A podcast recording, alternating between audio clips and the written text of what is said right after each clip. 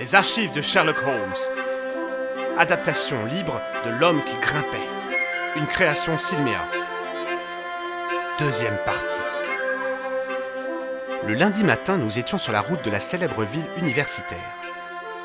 De la part de Holmes, l'effort était facile, il n'avait pas à se déraciner. Mais moi, j'avais dû mettre sur pied tout un dispositif hâtif, car ma clientèle à cette époque n'était pas à dédaigner.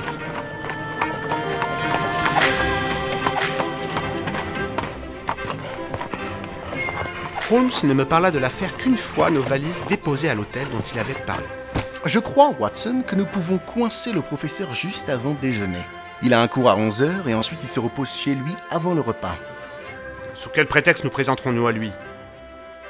Holmes jeta un coup d'œil sur son carnet. Voyons voir. Il a eu une période d'énervement autour du 26 août. Tenons pour admis qu'il est un petit peu dans le brouillard ces jours-là. Si nous lui certifions que nous venons sur rendez-vous, je crois qu'il ne se hasardera pas à nous contredire. Disposerez-vous de l'effronterie nécessaire pour l'affirmer? Nous allons essayer en tout cas. Bravo Watson, voilà la devise de notre agence. Nous allons essayer en tout cas. un local nous guidera sûrement jusqu'à sa maison. Nous trouvâmes un local en la personne d'un cocher qui nous fit longer d'abord les collèges vénérables, puis qui tourna dans une grande avenue pour nous déposer devant la porte d'une demeure charmante, entourée de pelouses et couverte de glycines rouges. Le professeur Presbury était sans nul doute habitué non seulement au confort mais au luxe. Quand notre fiacre s'arrêta, une tête grisonnante apparut à la fenêtre de la façade. Deux yeux perçants sous des sourcils touffus nous dévisagèrent à travers de grosses lunettes d'écaille. Nous fûmes introduits dans le sanctuaire du savant. L'homme mystérieux dont le déséquilibre nous avait arrachés à Londres se tenait devant nous. À première vue, rien dans son attitude ni dans ses manières ne trahissait la moindre excentricité. Il était grand, majestueux, sérieux, et il portait la redingote avec toute la dignité d'un conférencier célèbre. Ses yeux étaient sans doute ce qu'il y avait de plus remarquable. Leur regard m'apparut aigu, observateur et d'une intelligence qui frôlait l'astuce. Il lut nos cartes de visite. Veuillez vous asseoir, monsieur. Que puis-je faire pour vous? C'était justement la question que j'allais vous poser, monsieur. À moi, monsieur? Il s'agit peut-être d'une erreur. J'ai appris par l'intermédiaire d'un tiers que le professeur Presbury de Camford avait besoin de mes services. Vraiment J'eus l'impression qu'une étincelle de méchanceté s'alluma dans ses grands yeux gris. Vous avez appris, dites-vous? Puis-je vous demander le nom de votre informateur? Je regrette, professeur, mais l'affaire présentait un caractère confidentiel. Si une erreur a été commise, c'est sans importance. Je ne peux que vous exprimer mes excuses pour vous avoir dérangé et... Pas du tout. J'aimerais beaucoup approfondir cette question. Elle m'intéresse. N'avez-vous pas un papier écrit, lettre ou télégramme qui corrobore vos dires? Non, monsieur.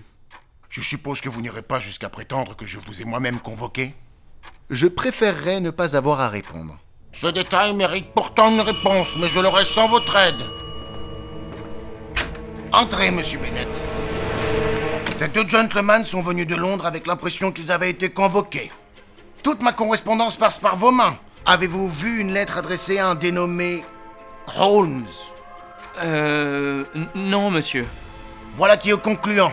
Maintenant, monsieur, il me semble à moi que vous êtes dans une situation qui mérite quelques explications. Je ne puis que vous répéter que je regrette de vous avoir dérangé inutilement. Insuffisant, monsieur Holmes. Vous ne sortirez pas d'ici aussi facilement. Allons, mon cher professeur. Réfléchissez à votre situation. Songez au scandale dans l'université. Monsieur Holmes est une personnalité renommée. Vous ne pouvez pas le traiter avec un pareil manque d'égard. De mauvaise grâce, notre hôte, si je puis l'appeler ainsi, nous laissa le champ libre. Nous ne fûmes pas mécontents de nous retrouver dans la rue paisible. Holmes, lui, semblait très amusé par cet épisode. Les nerfs de notre savant ami me paraissent quelque peu déréglés. Notre intrusion était peut-être hardie, mais elle nous a apporté ce contact personnel que je désirais. Attention, Watson. Je l'entends sur nos talons. Sûrement, il nous pourchasse. Effectivement, quelqu'un courait derrière nous. Mais ce n'était pas, je le constatais avec soulagement, le redoutable professeur. C'était son collaborateur, M. Bennett, qui nous rejoignit tout essoufflé. Je suis si désolé, monsieur Holmes. Je voulais vous présenter mes excuses. Elles sont bien inutiles, mon cher monsieur. Ces légers incidents font partie de ma vie professionnelle. Je ne l'ai jamais vu dans un tel état. Il devient dangereux, terrible. Comprenez-vous à présent pourquoi sa fille et moi nous sommes effrayés? Et pourtant, il a conservé l'esprit clair. Trop clair J'ai commis une erreur de calcul. Il est évident que sa mémoire est beaucoup plus sûre que je ne l'avais supposé. À propos, pouvons-nous, avant que nous nous éloignions, apercevoir la fenêtre de mademoiselle Presbury? Monsieur Bennett se fraya un chemin parmi les buissons et nous aperçûmes à côté de la maison. La voilà, la deuxième sur la gauche. Mais elle me paraît tout à fait inaccessible. Pourtant, pourtant, il y a du lierre au-dessous et une conduite d'eau au-dessus qui fournissent un appui ou une prise. Moi-même, j'aurais bien du mal à grimper jusque-là. Certes, pour tout homme normal, ce serait un exploit dangereux. Il y avait une autre chose que je désirais vous dire, monsieur Holmes. J'ai le nom de l'homme de Londres qui est le destinataire de leur correspondance. Regardez. Le professeur lui a sans doute écrit ce matin et j'ai relevé l'adresse sur le buvard. C'est de l'espionnage ignoble de la part d'un secrétaire de confiance, je l'admets, mais que puis-je faire d'autre? Dorak. Dorak? Un nom curieux, d'origine slave, je présume. Eh bien, voilà un gros maillon pour ma chaîne. Nous rentrerons à Londres demain après-midi, monsieur Bennett. Je ne vois pas à quoi servirait que nous restions. Nous ne pouvons pas arrêter le professeur puisqu'il n'a commis aucun crime, et nous ne pouvons pas le faire enfermer puisque sa folie n'est pas prouvée. Jusqu'ici, il n'est pas possible d'envisager une action quelconque. Mais alors, que faire? Un peu de patience, monsieur Bennett. Les choses ne vont pas tarder à prendre tournure. Sauf erreur de ma part. Il aura probablement une crise mardi prochain. Ce jour-là, nous serons à Camford. En attendant, cette situation est incontestablement déplaisante. Alors si mademoiselle Presbury pouvait prolonger son séjour à Londres? Rien de plus facile. Alors qu'elle reste à Londres jusqu'à ce que nous puissions l'assurer que tout danger est conjuré. D'ici mardi, ne le contrariez pas. Tant que le professeur sera de bonne humeur, tout ira bien. Le voilà. Travers les branchages, nous distinguâmes la grande silhouette droite qui était apparue devant la porte d'entrée et qui regardait les alentours. Il se tint légèrement penché en avant, les bras ballants, la tête tournant à droite et à gauche. Le secrétaire s'éclipsa, traversa les fourrés pour rejoindre le professeur, et tous deux rentrèrent ensemble dans la maison, non sans avoir entamé une conversation apparemment animée. Nous prîmes le chemin des Checkers.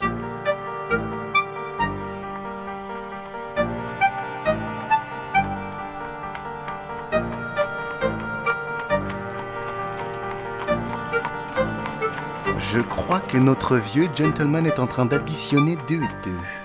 Il m'a donné l'impression de posséder un cerveau particulièrement logique d'après le peu que je connais de lui. Il est violent sans doute, mais reconnaissons que de son point de vue, il ne manquait pas de motifs pour exploser. Il voit des détectives attachés à ses pas et il soupçonne certainement son entourage de les avoir alertés. Notre ami Bennett pourrait bien traverser des heures difficiles.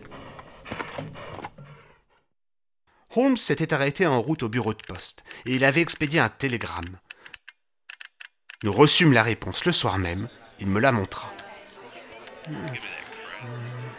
me suis rendu Commercial Road, ai vu Dorak, personnage affable, bohémien d'origine, âgé, tient un grand magasin signé Mercer. Mercer, Mercer. Vous ne connaissez pas Mercer, Watson. Je l'ai engagé récemment. Il s'occupe du travail de routine. Il était important de savoir quelque chose sur l'homme avec lequel notre professeur correspond si secrètement. Sa nationalité se relie dans mon esprit à ce séjour à Prague. Dieu merci, voilà enfin quelque chose qui se relie à quelque chose. Pour l'instant, nous nous trouvons en face d'une série d'incidents inexplicables qui n'ont entre eux aucun rapport. Pa- par exemple, quel rapport peut-il bien exister entre un chien-loup furieux et un séjour en Bohème Ou en- en- entre l'un et l'autre de ces faits avec euh, un homme qui la nuit marche à quatre pattes dans un couloir Quant à vos dates, Holmes, c'est la plus grande mystification du siècle. Bon, eh bien, voyons un peu les dates pour commencer. L'agenda de cet excellent jeune homme nous démontre que les troubles se sont manifestés le 2 juillet d'abord, puis tous les 9 jours avec, je crois, une seule exception. La dernière crise remonte au 3 septembre, exactement 9 jours après la crise précédente datant du 26 août. Il ne peut s'agir là d'une simple coïncidence. Formulons donc la théorie provisoire suivante. Tous les neuf jours, le professeur prend une certaine drogue, puissante, qui provoque un effet passager mais hautement toxique. son tempérament naturellement violent en subit l'effet. Il a appris à prendre cette drogue pendant qu'il se trouvait à Prague et c'est maintenant un intermédiaire de Londres qui la lui fournit. Tout cela est cohérent, Watson? Mais le chien La tête à travers la fenêtre La marche à quatre pattes dans le couloir Écoutez, nous avons démarré. Nous avons un début. Je ne m'attends à rien de neuf avant mardi prochain. En attendant, nous ne pouvons que demeurer en contact avec l'ami Bennett et profiter des agréments de cette charmante ville. Le lendemain matin, Monsieur Bennett s'échappa pour nous porter les dernières informations. Comme Holmes l'avait prévu, il avait vécu des heures difficiles. Sans l'avoir accusé directement d'être le responsable de notre intrusion, le professeur lui avait parlé un langage très rude et lui avait tenu rigueur de l'incident. Ce matin pourtant, le professeur était redevenu normal et il avait donné comme d'habitude son cours, très brillant, devant une foule d'étudiants. En dehors de ces accès bizarres, je lui trouve une vitalité et une énergie plus grandes que jamais. Et son cerveau fonctionne admirablement. Mais il n'est plus lui-même, plus du tout l'homme que nous avons connu. Je ne crois pas que vous ayez quelque chose à craindre pendant une semaine. Or, je suis un homme occupé et le docteur Watson a des malades qui l'attendent. Convenons que nous nous retrouverons dans cet endroit mardi prochain. Je serais bien surpris si, avant que nous nous séparions alors, nous n'étions pas capables d'expliquer, sinon de supprimer, les soucis qui vous assaillent. Jusque-là, tenez-nous au courant par message. Je ne revis pas mon ami les jours suivants, mais lundi soir, je reçus un bref message m'invitant à le rejoindre au train du lendemain. Demain, Watson. 8 heures. Victoria. Pendant que nous roulions vers Camford, il m'annonça qu'aucun incident ne s'était produit, que la paix avait régné dans la maison du professeur, dont le comportement avait été tout à fait normal. Monsieur Bennett nous le confirma de vive voix quand il nous retrouva le soir même au Checkers. J'adore cet endroit au passage. Aucun incident ne s'est produit. La, la paix a régné dans la maison du professeur. Son comportement a été tout à fait normal. Rien d'autre? Il a reçu aujourd'hui de son correspondant de Londres une lettre et un petit paquet avec une croix sous le timbre. Je n'y ai donc pas touché. Cela pourrait être suffisant, j'en ai bien peur. Je crois, monsieur Bennett, que nous arriverons cette nuit à une conclusion. Si mes déductions sont correctes, l'affaire est mûre. Mais pour cela, il est indispensable de surveiller le professeur. Je vous serais reconnaissant par conséquent de demeurer éveillé et d'être sur le qui-vive ce soir. Bien. Si vous l'entendez passer devant votre porte, n'intervenez pas, mais suivez-le aussi discrètement que possible. Le docteur Watson et moi ne serons pas loin. Euh, à propos, où est la clé de cette petite boîte dont vous nous avez parlé? Il la porte à sa chaîne de montre. Je suppose que nos recherches devront s'orienter par là. Au piste, la serrure ne doit pas être bien formidable. Ok. Y a-t-il sur les lieux un autre homme valide? Euh. Le cocher, euh, MacPhail. Où dort-il? Eh bien, dans l'écurie. Sympa. Nous aurons peut-être besoin de lui. Eh bien, nous ne pouvons rien faire de plus avant d'assister au développement des événements. Bonne nuit, mais je pressens que nous vous reverrons avant demain matin.